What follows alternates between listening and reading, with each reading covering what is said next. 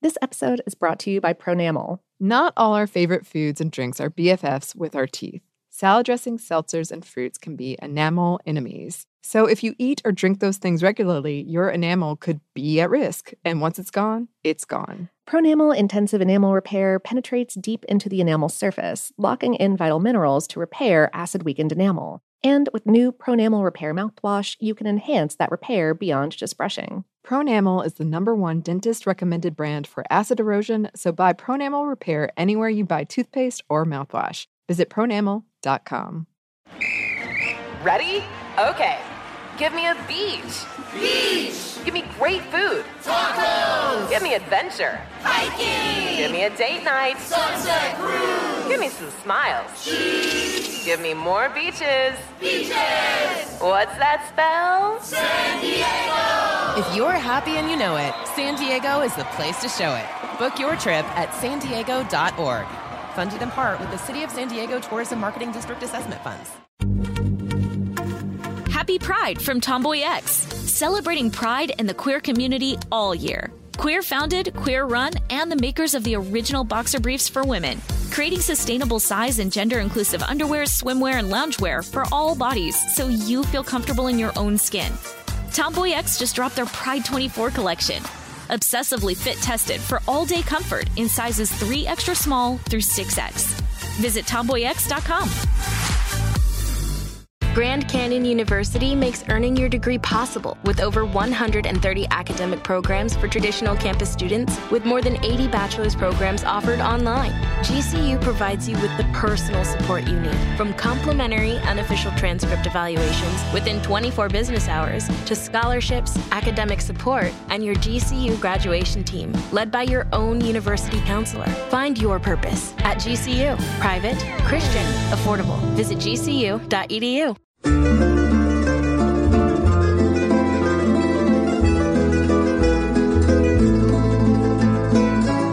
Hello and welcome to Food Stuff. I'm Annie Reese. And I'm Lauren Vogelbaum, and this is our episode of Food Stuff in Space. That's really high-tech sound effects. Only right the best for you guys. So there's a lot to talk about here. Yeah. Let's get right into it. What is space food? It's food for space travel. Yeah.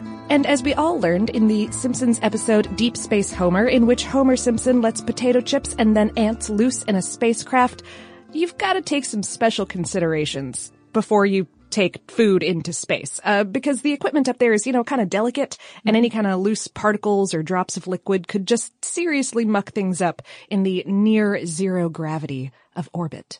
And yes, I said near zero gravity. It's not really zero gravity. There's always gravity kind of kicking around. So a technical point, but an important one because of science. Yes.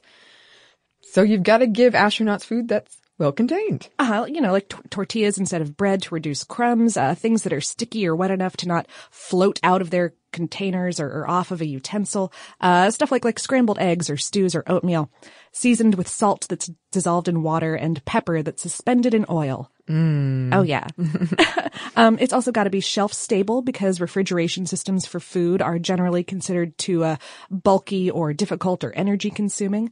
It helps if the food is dehydrated and therefore lightweight because the cost per pound of sending stuff into space is, hefty. Yeah. Pun intended. Modernly, most water in space comes from reclaimed, recycled sources instead of from supply runs.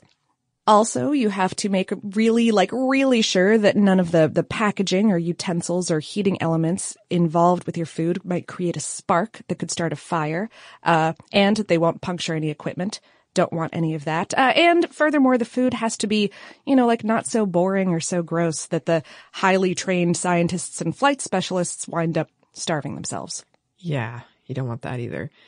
For travel to the International Space Station, 5 months before a mission, crew members do a taste test of 20 to 30 things, ranking taste, texture, smell, appearance, and color on a scale of 1 to 9. Mm-hmm. And to make the cut, a food needs to score a 6 or higher. They can request some of their favorite foods from home, and researchers will do what they can to comply. For example, for Canadian Chris Hadfield's stay, they added to the menu duck roulette, Ooh. And candied smoked salmon, wild caught even, and maple syrup cream cookies. Well, that sounds delicious. Mm-hmm.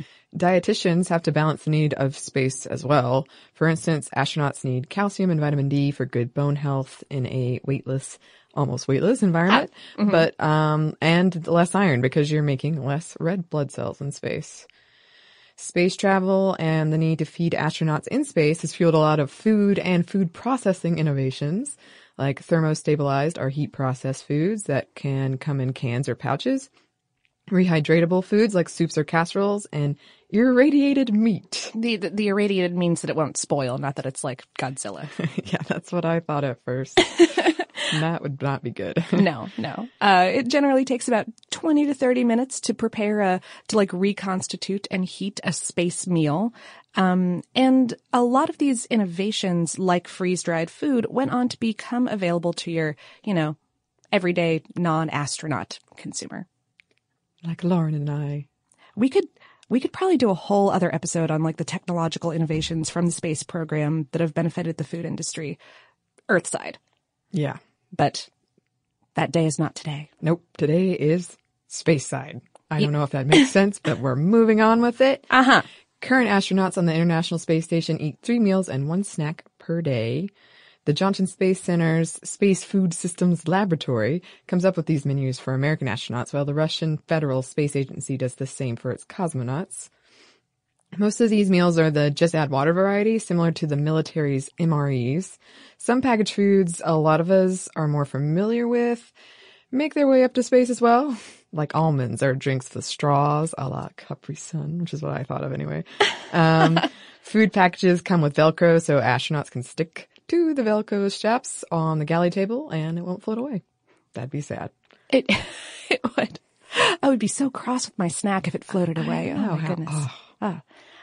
Astronauts and cosmonauts and etc. Also do sometimes receive fresh fruit and vegetables from supply missions and care packages from family. And these are serious treats. It's hard to nail down a finite cost of sending stuff to space because there's so many factors that go into it. But you can divide the cost of each launch by the weight of the cargo each craft can carry to get a kind of rough idea.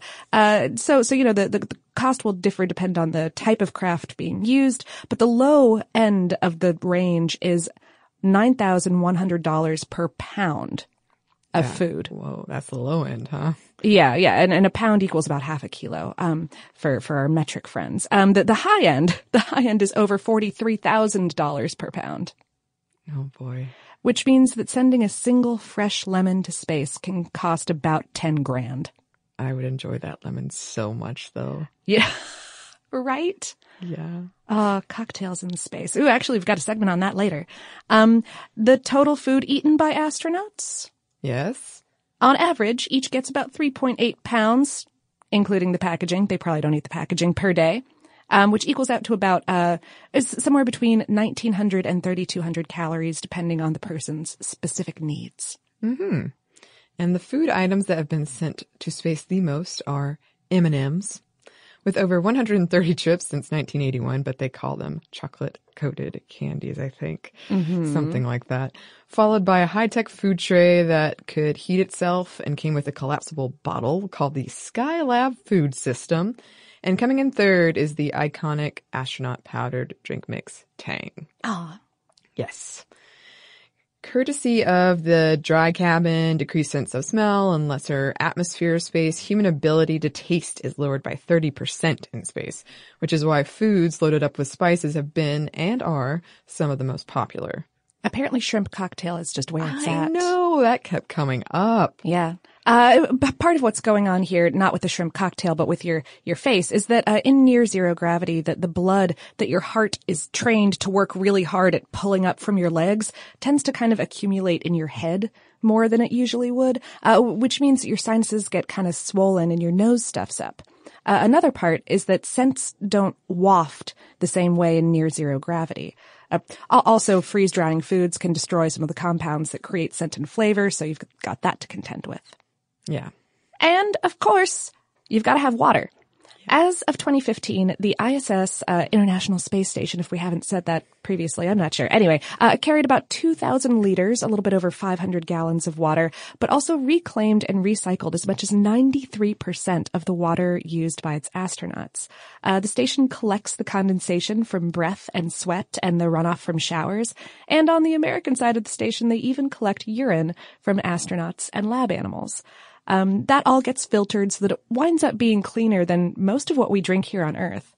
One thing that the Russians and Americans have classically disagreed on is how best to filter all of that recycled water. And they flat out refuse the urine thing. They're like, nope, that's gross. You're terrible.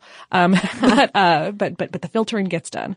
And of course, water isn't the only thing available to drink on the space station. Stuff like coffee, tea, and juice usually come in powdered form and then are reconstituted. The ever important coffee. Oh, yeah. Oh, there's a whole bit about that later, too. And we're going to get to that kind of soon. But first, let's get to a quick break for a word from our sponsor.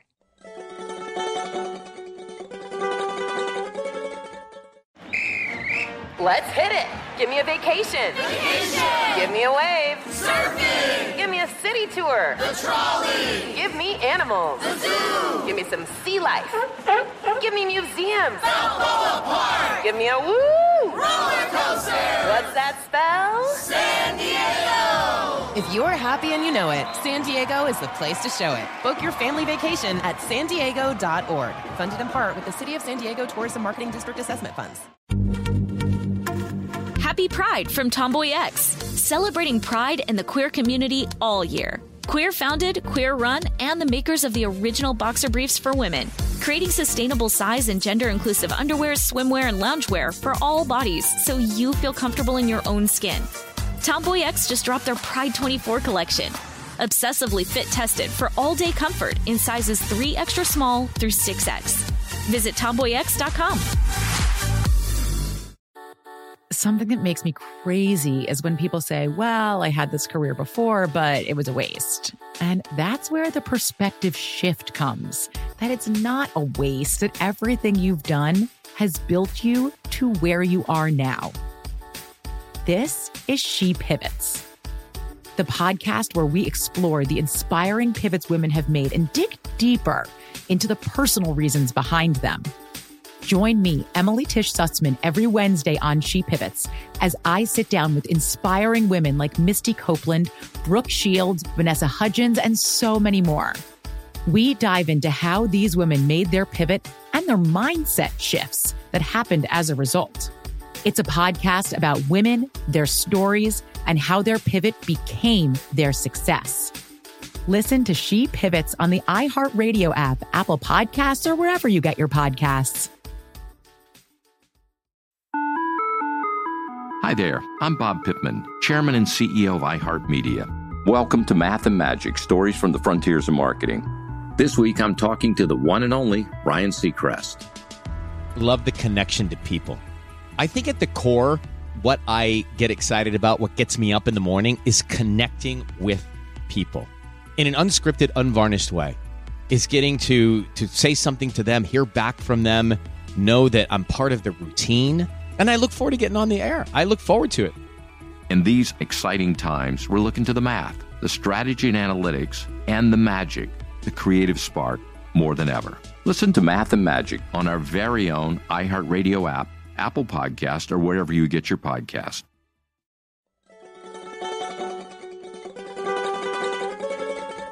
And we're back. Thank you, sponsor. Yes, thank you.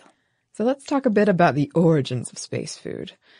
Space food goes back about as far as the U.S. and Russian space programs of the 1960s. Oh, we're not going to talk about ancient Romans? Pliny didn't have anything to say about it? I know, Pliny, come on. Shh. We're not going to mention Christopher Columbus this whole episode, except I just did. Oh yeah.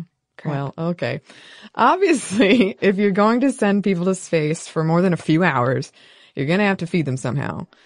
In addressing this, NASA developed a program called the Hazard Analysis Critical Control Point, or HACCP.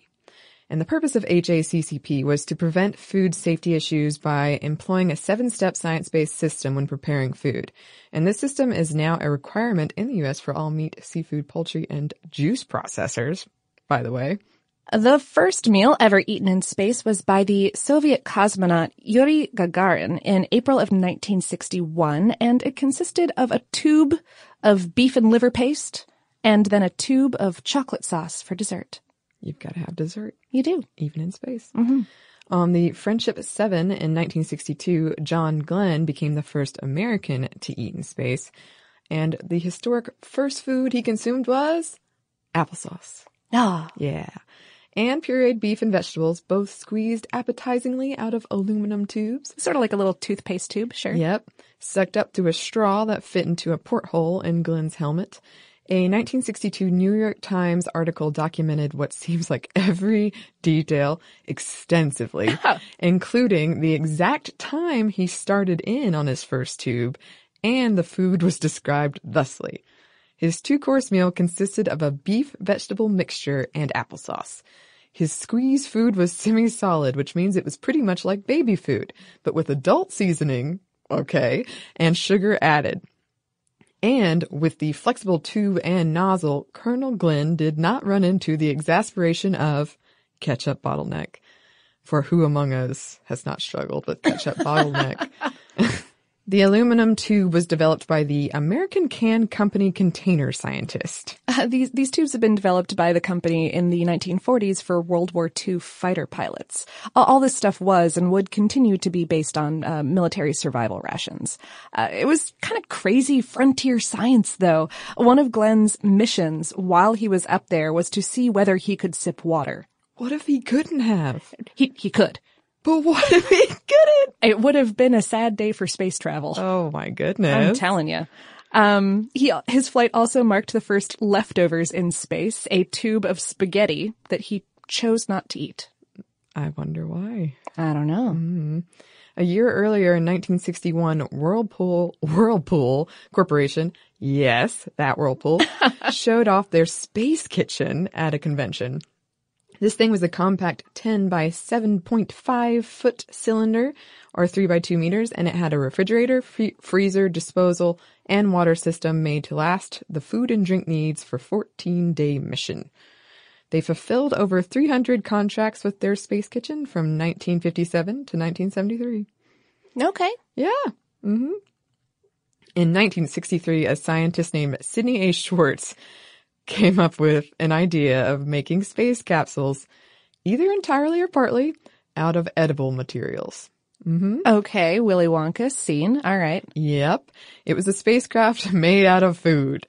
A Newsweek article out of that year purports that he came up with a recipe of $5 worth of groceries like cornstarch, flour, banana flakes, hominy, powdered milk, that could be baked up in a 400-degree hydraulic press with 3,000 pounds of pressure. Ooh. And the result was a slab that didn't splinter when drilled into or sawed, and for space travel, Schwartz suggested it as a cheap material for things like cabinets. And yes, you could eat it. You just added water after you've ground up the slab into powder. Schwartz claimed it tasted like banana-topped cereal. Interesting idea. I like the creativity. Oh, sure. That's great. Yeah. Well, moving on from edible spacecraft. That's the ultimate space food. For the mid-'60s Gemini, Apollo, and Mercury missions, astronauts were given dehydrated and freeze-dried cubes along with the tubes. These bite-sized cubes were meant to provide an eating experience closer to Earth's, and they came coated in an edible film that kept crumbs, those troublesome crumbs, from floating about and mucking things up. And they came with nozzles at the edge of the pouch and instructions on how much water you needed to rehydrate. Ah. Mm-hmm. A 1964 Los Angeles Times article detailed some of the complications and necessities for designing food for space. No carbonation, because at low pressure and high altitudes, gas expands in your belly. The whole crumb issue, mm-hmm. Getting the right balance of nutrients. The general goal at the time was 17% protein, 51% carbohydrates, and 32% fat. And 99% of the moisture was removed to reduce weight and prevent spoilage.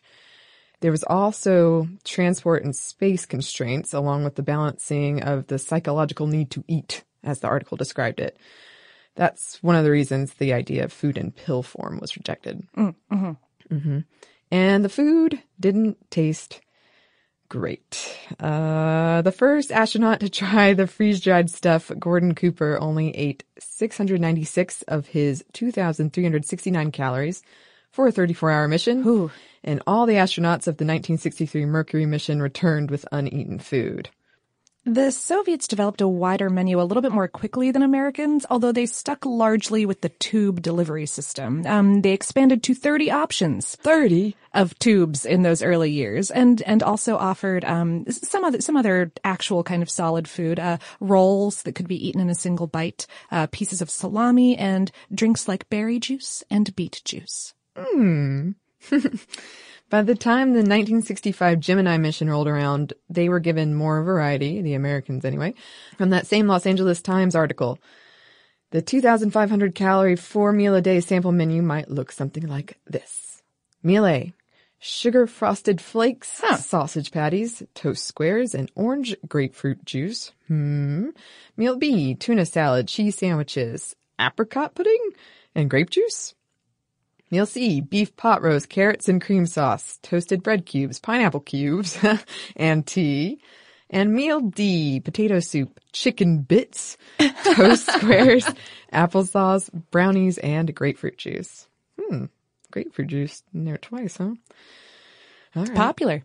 The astronauts injected the pouches with water from the water gun, kneaded it to the proper consistency, cut open the pouch to get to a plastic tube for squeezing out the food, and then, once finished, sealed it again with a tablet inside that prevented rotting. You really didn't want that. Nope. Each meal came with 2 sticks of gum and a towel soaked with an antibacterial substance. Ah. Yes, these packages could last 2 years at least. And then... John W. Young snuck a corned beef sandwich aboard the Gemini 3 in 1965. First sandwich in space. Yep, and it necessitated a mandatory astronaut inventory before each mission. Man, NASA was so displeased about it. They really were. They were not entertained. Nope. The Apollo missions, the first ones to land on the moon, saw even greater leaps in terms of taste of space food. The new space amenity hot water made rehydrating foods easier and faster, and it improved the flavor. Sure. Hot foods are hot sometimes. Yeah, which is awesome. Mm-hmm. Another innovation was the spoon bowl, which is what it sounds like. The food stuck to the spoon thanks to the moisture left over from rehydration. That's cool. Wet packs, aluminum or plastic pouches that kept food moist and didn't require rehydration, were introduced as well. And then, Apollo 7. This is the mission with perhaps one of the most famous space foods, astronaut ice cream. Freeze-dried ice cream? Yes. Yes! It was a crew request of the 1968 mission, but freeze-dried ice cream only made one trip to space. Why? Because most of the crew didn't like it. The texture was all wrong. The taste kind of blah. They said it was like styrofoam. I mean, it was. It wasn't like ice cream at all, but... it's great. Oh, as a kid, I loved this stuff so much. I haven't had it in like decades, but I'm not sure I've ever had it. Is Dippin' Dots, is that what that is? No. Okay, well then that's what I've had. I haven't had I've seen it. It's like a block of Neapolitan ice cream. I have not had that. Okay, we'll have to get some. Okay. All right. I'm down. Yes. The crew of Apollo 8 enjoyed thermostabilized turkey and gravy, cranberry sauce, and fruitcake on Christmas Eve, 1968. As they orbited around the moon, what a great, great view while you have your turkey. Oh. Your thermostabilized turkey. All the comforts of home. I know. Oh. The beloved bacon square was the first food item consumed on the moon in 1969. And moon diets had to be high in potassium to prevent any irregularities in heart rhythm. I don't know if a bacon cube helped with that, but perhaps it did. The first Russian cosmonauts had food options harkening back to the first American missions, mostly, like Lauren said, out of tubes, minced or dried. On later missions in 1971, a Russian cosmonaut celebrated the birthday of Viktor Patsayev with tubes of prune paste and a smuggled lemon and onion. Ooh, what a birthday. More smuggling. I know. Apollo 11 introduced a contingency feeding system of liquids eaten through an opening in the helmet should the cabin become depressurized. Ah. Yeah. A canteen that granted astronauts of drinking water. I wrote, granted of drinking water. While working on the moon was added to the spacesuits for Apollo 13, and Apollo 15 moonwalkers were given apricot bars to tide them over while on the lunar surface. This was also the first mission that had no leftovers. So props to them. Before Apollo, the average weight loss per astronaut was 3 to 4 pounds, sometimes up to 10 pounds. Although that doesn't just have to do with lack of food intake, of course, the muscle wasting. They hadn't quite figured out how to combat that or even what was going on at that point yet. As of 1969, though, NASA's space food still left a little bit of something to be desired. After living on Apollo program food for 3 days, NASA spacecraft project manager Don Arabian reported that he had, quote, lost the will to live. Oof. And that the sausage patties tasted like granulated rubber. That doesn't sound like something I would enjoy either. Mm. But more innovations were coming. Yes. The next big thing in space food occurred with the 1973 Skylab mission, which came with a designated dining area so astronauts could sit down, thanks to foot straps, at a table and eat. Huh. And with the help of solar-powered cells, Skylab was the first to have a freezer and refrigeration. This meant more choice for the astronauts. 72 more choices, in fact. Ah. Warming trays debuted on this mission, too. These trays could be attached via Velcro to the astronaut's lap or to the wall, and they allowed for eating several things at once. Without the tray, an opened pouch had to be finished off before you could open another one. Ah. Astronauts could even design their own menu, as long as it met the requirements of a dietitian, and liquid salt and pepper were introduced on this mission. The standard menu cycled every 7 days, and setting up a meal at this time took 20 to 30 minutes. Skylab also had a pantry with an extra 2,100 calories for 2 days for each person in the case of bad weather or another event that unexpectedly extended the mission. There's also a backup with enough food to last the crew for 3 weeks called the Safe Haven System. During the American-Soviet mission of 1975, astronauts ate things like jellied beef tongue, borscht, and caviar. Ooh. And then in 1985, a Mexican payload specialist by the name of Faldo Nerivela introduced a serious innovation to his fellow NASA space shuttle astronauts, the flour tortilla. What? After he requested them for his mission and they were a hit with the other astronauts, NASA set to developing a more long-lasting version of the tortilla, you know, so things could be shelf-stable for a few months. They wound up using tortillas from a manufacturer that sells to Taco Bell, which had come out with a 12-month shelf-stable product in the 1990s. Though they say that they do use fresh tortillas for short missions. Astronaut Sandra Magnus wrote in 2008, "I cannot think of anything that cannot be put on a tortilla or has not been put on a tortilla. You really want to be swimming in tortillas for your whole increment." Wow. Passionate feelings about tortillas in space. I understand. As the duration of missions lengthened, new packaging was developed. A trash compactor was developed. Ooh. Yeah. In 1991, the galley was redesigned and the electronics updated. Both the weight and volume were reduced. Coca-Cola experimented with ways to get the perfect carbonated beverage in space, despite that whole weird gas expansion thing, on space shuttle missions in the 80s and 90s, sending space cans and a soda fountain. They haven't quite got it right yet, though. The carbon dioxide bubbles and stuff like sodas mixed randomly with the surrounding liquid when it's in space, meaning that they're usually more like foam than they are drink. And unfortunately, even if you can get it right and, you know, like drink it, carbonation really isn't cool in near zero gravity. On Earth, gravity draws the liquid in a Coke or, you know, like a beer or whatever to the bottom of your stomach, while the carbon dioxide gases will rise to the top and come out in burps. In low gravity, though, the liquid and the air mix and your burps come out wet. Oh. Or the gases pass into your digestive system, which might cause adverse effects. Neither of which, I'm not even sure which one I want less. I'll take neither. Yes. Thank you. Neither for the win.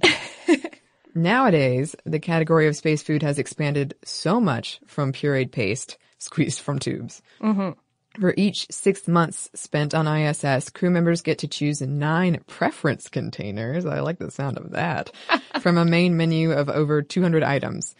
Those items run the gambit from Japanese takeout, Swedish meatballs, tortillas, space kimchi, and the ever-popular shrimp cocktail. NASA has 60 thermostabilized foods and 50 freeze-dried products under their belt. And famous chefs like Emeril Lagasse have helped create some space food recipes. On holidays, crew is allowed special requests, and they get special treat packages sent by friends or families called psychological support kits. Oh. Mm-hmm. Charles Simeoni paid $60 million for 2 visits to the ISS in 2006-2007. He's a rich software guy, FYI. And he brought with him duck breast, quail, and semolina cake prepared by Alain Ducasse. That's probably the fanciest meal consumed in space to date. And an unmanned resupply rocket carrying 1,600 pounds of equipment and 1,360 pounds of food exploded in October of 2014. Oh, goodness. Yeah, that kind of hurt my heart when I read it. Yeah. In 2015, the first Italian woman to go to space, Samantha Cristoforetti, drank the first legit space espresso on the ISS. The machine was a joint experiment by the Italian Space Agency engineering firm Agritech, yes, and coffee company Lavazza. The project took 2 years to complete. Of course. It can also make hot tea and consomme. But even though the system is way different than earthbound machines, you can even get a waft of coffee scent from your cup or pouch. The pouch is designed to emit odor when you insert your straw. That sounds gross, but I bet it's lovely. It's just a weird way to think about it. Sure. The pouch emits odor. And with that, we do have some more for you, including booze in space. Has it been there? Of course it has. But first, we're going to take another quick break for a word from our sponsor.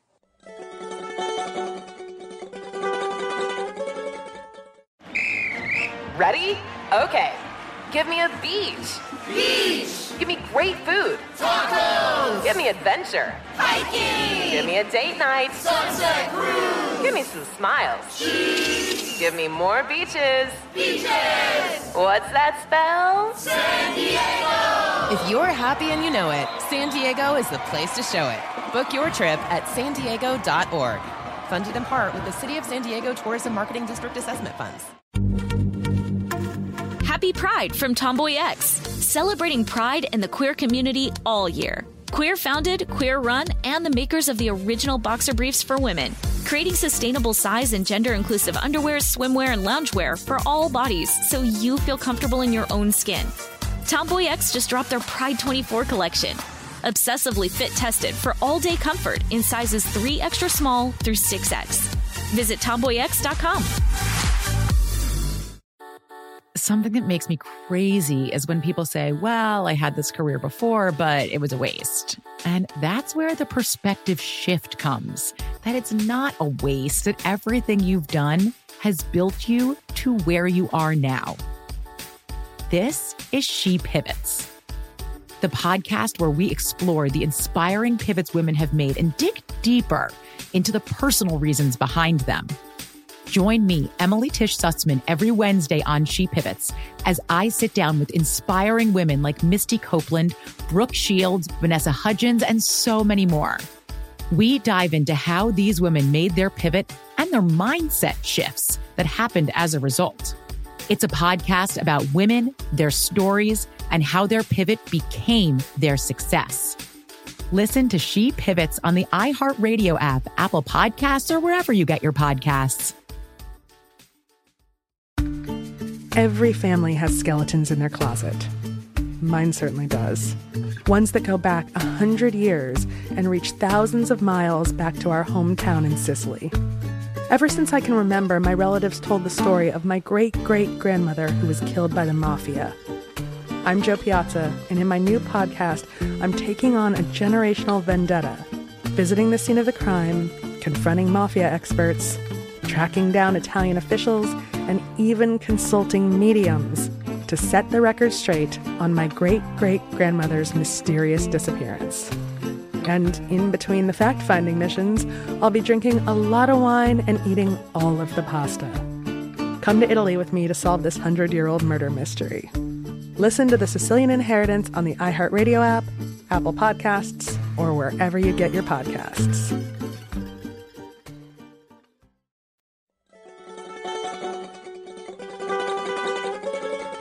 And we're back. Thank you, sponsor. Okay, so booze in space. Obviously, you don't want a bunch of astronauts floating around drunk while they're supposed to be, you know, sciencing and, like, staying alive. But of course there's been booze in space. Of course.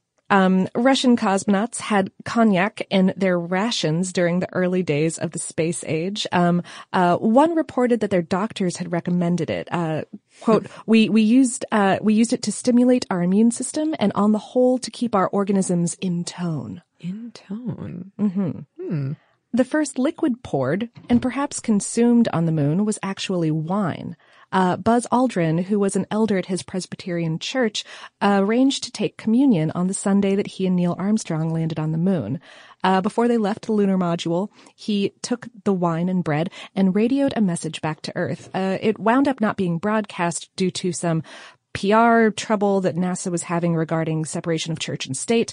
But what he said was, I would like to request a few moments of silence and to invite each person listening in, wherever and whomever they may be, to pause for a moment and contemplate the events of the past few hours and to give thanks in his or her own way. Aww. Which I think is lovely. Yeah. Yeah.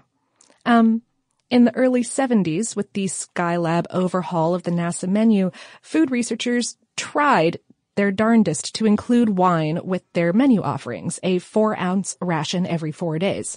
They settled on sherry because, as it's already been heated during production, they figured it would be the least damaged by the space packaging process. But the plan went seriously sideways. First of all, when the public got wind of the idea, some people got really upset.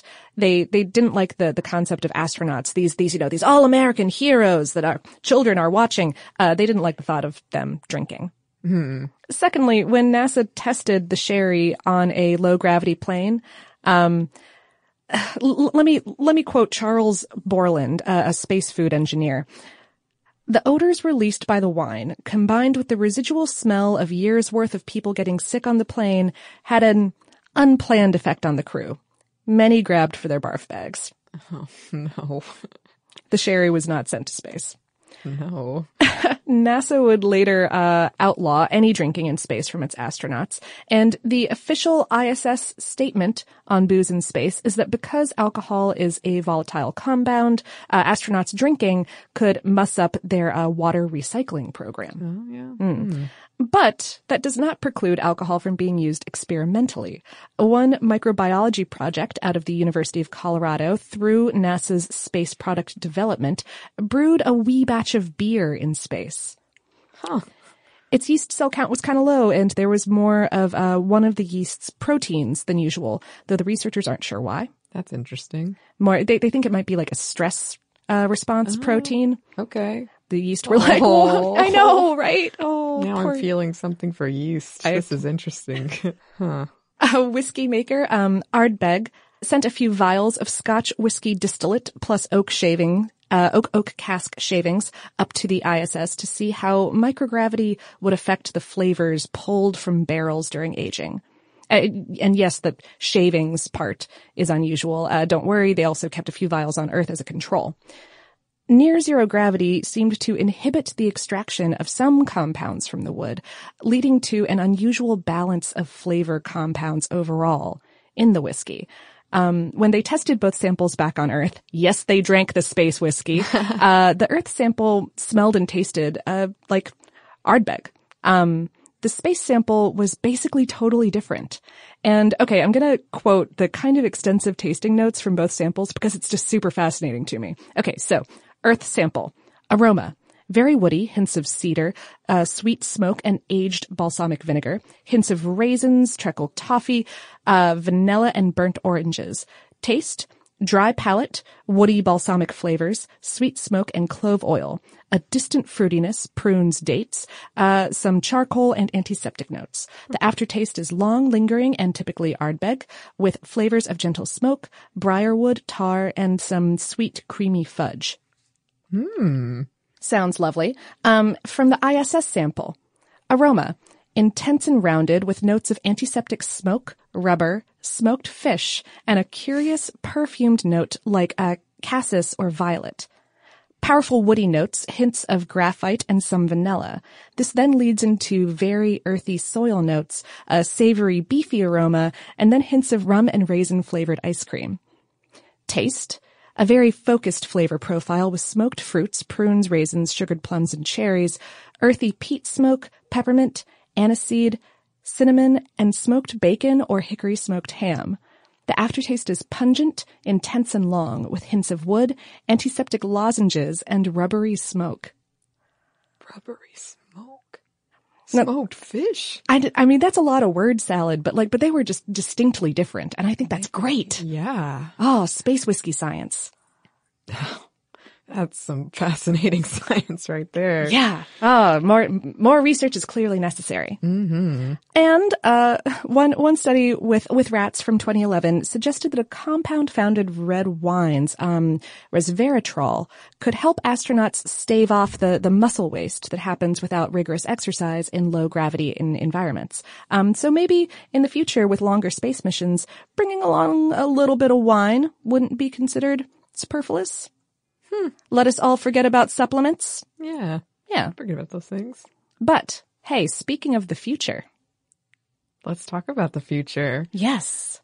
So, now that NASA and other space traveling entities are planning missions with even longer durations, like, mission to Mars, one of the main goals is to take the current 18-month shelf life of foods and extend it to 5 years. Whew.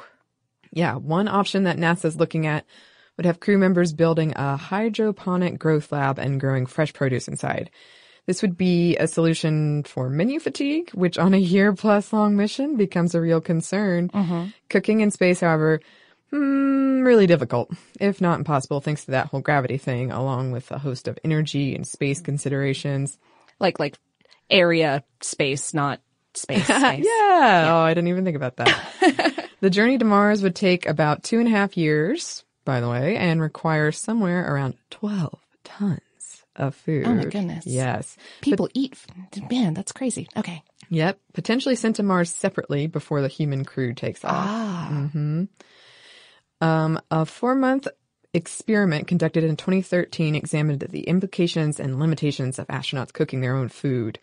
The stipulations were, among the 6 crew members, food could only be cooked on certain days, only shelf-stable products like honey or rice could be used, and only a limited amount of energy expended on things like a hot plate. All the participants preferred days when they cooked something, because they said it allowed for creativity and social bonding. Uh-huh. Mm-hmm. A few projects have been looking into 3D printing as a potential solution to cooking in space. The basic idea is that you could use good old tubes of food stuff as ingredients, and that the printer could make those into different dishes. We'll have to do a whole episode about 3D food printing sometime. Yes. It's pretty great. I'm so on board with that. Yeah.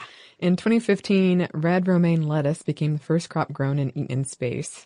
3 crew members toasted their lettuce after dipping the pieces in olive oil and vinegar. Lettuce cheers. I know. And they were quite satisfied with the taste. I do remember when this happened. Yeah. It being in the news.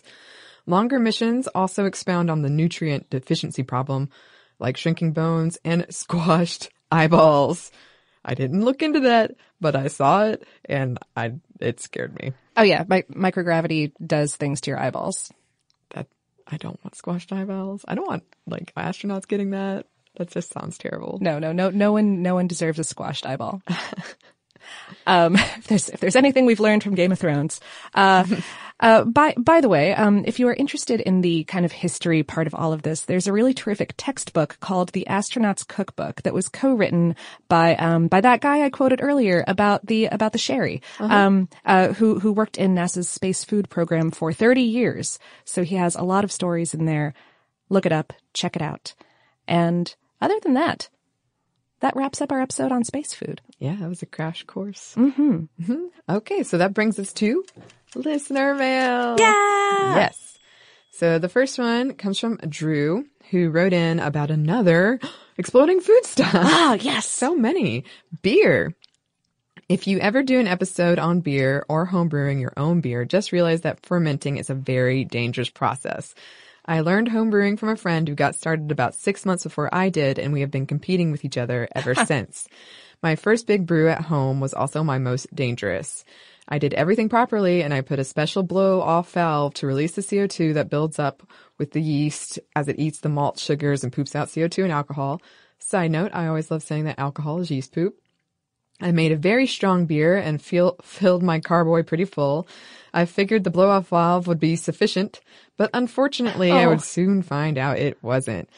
That night, the night I brewed my first or second beer, I put it to rest in my closet and went to bed. As I was lying and trying to sleep, I heard a very strange sound. Huh. I heard a big thunk and what appeared to be a pop. At first, I didn't think much about it, but I had a dreaded feeling. I got out of bed and checked on my beer and discovered that it had blown up and beer splattered all over my closet. I proceeded to take the carboy out and clean everything up. Knowing that natural yeast and bacteria was highly likely to be entering the carboy, I capped it off with the blow valve again and put it in my kitchen and proceeded to clean up my closet. Within a minute of getting started on cleaning, I heard a dreaded pop and saw beer all over my kitchen. Oh, no. This happened another 2 times with me panicking over what to do in the middle of the night. I ended up giving up for the night and just leaving it open to the elements. Oh. I spent a few hours cleaning my kitchen and closet before going to sleep and then fixing my beer in the morning. Thankfully, it turned out okay, but definitely tasted different.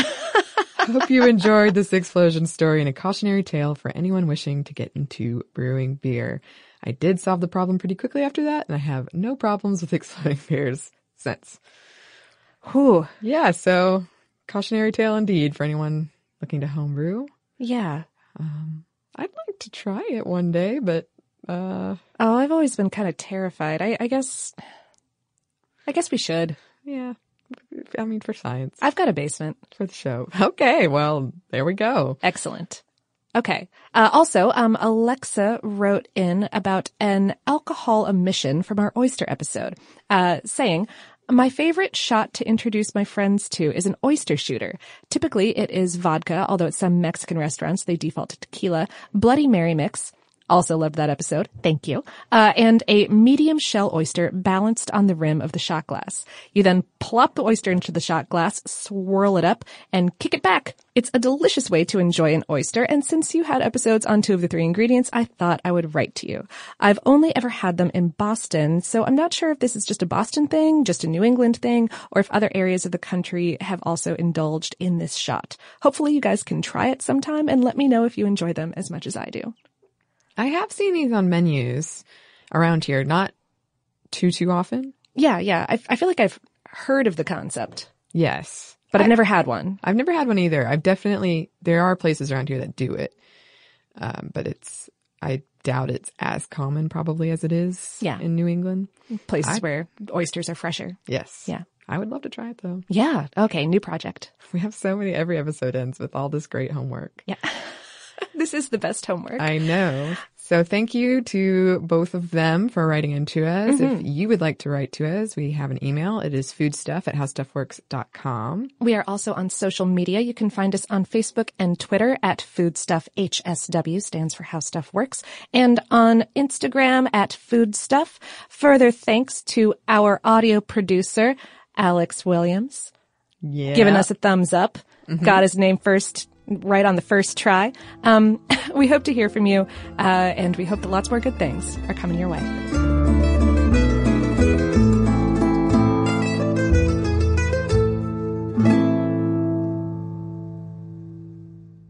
This episode is brought to you by Pronamel. Not all our favorite foods and drinks are BFFs with our teeth. Salad dressings, seltzers, and fruits can be enamel enemies. So if you eat or drink those things regularly, your enamel could be at risk. And once it's gone, it's gone. Pronamel Intensive Enamel Repair penetrates deep into the enamel surface, locking in vital minerals to repair acid-weakened enamel. And with new Pronamel Repair mouthwash, you can enhance that repair beyond just brushing. Pronamel is the #1 dentist-recommended brand for acid erosion, so buy Pronamel Repair anywhere you buy toothpaste or mouthwash. Visit Pronamel.com.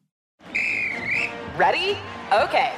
Give me a beach. Beach. Give me great food. Tacos. Give me adventure. Hiking. Give me a date night. Sunset cruise. Give me some smiles. Cheese. Give me more beaches. Beaches. What's that spell? San Diego. If you're happy and you know it, San Diego is the place to show it. Book your trip at sandiego.org. Funded in part with the City of San Diego Tourism Marketing District Assessment Funds. Happy Pride from Tomboy X, celebrating pride and the queer community all year. Queer founded, queer run, and the makers of the original boxer briefs for women, creating sustainable size and gender inclusive underwear, swimwear, and loungewear for all bodies so you feel comfortable in your own skin. Tomboy X just dropped their Pride 24 collection, obsessively fit tested for all day comfort in sizes 3 extra small through 6X. Visit tomboyx.com. If you want to level up your marketing and business knowledge, look no further than the Marketing School podcast, hosted by Neil Patel and yours truly, Eric Hsu. It is the #1 marketing podcast on Apple and number 15 on business in the United States. Now, if you want to listen to interesting conversations with operators that have been there, done that, also with other interesting guests, then listen to Marketing School every weekday on the iHeartRadio app, Apple Podcasts, or wherever you get your podcasts.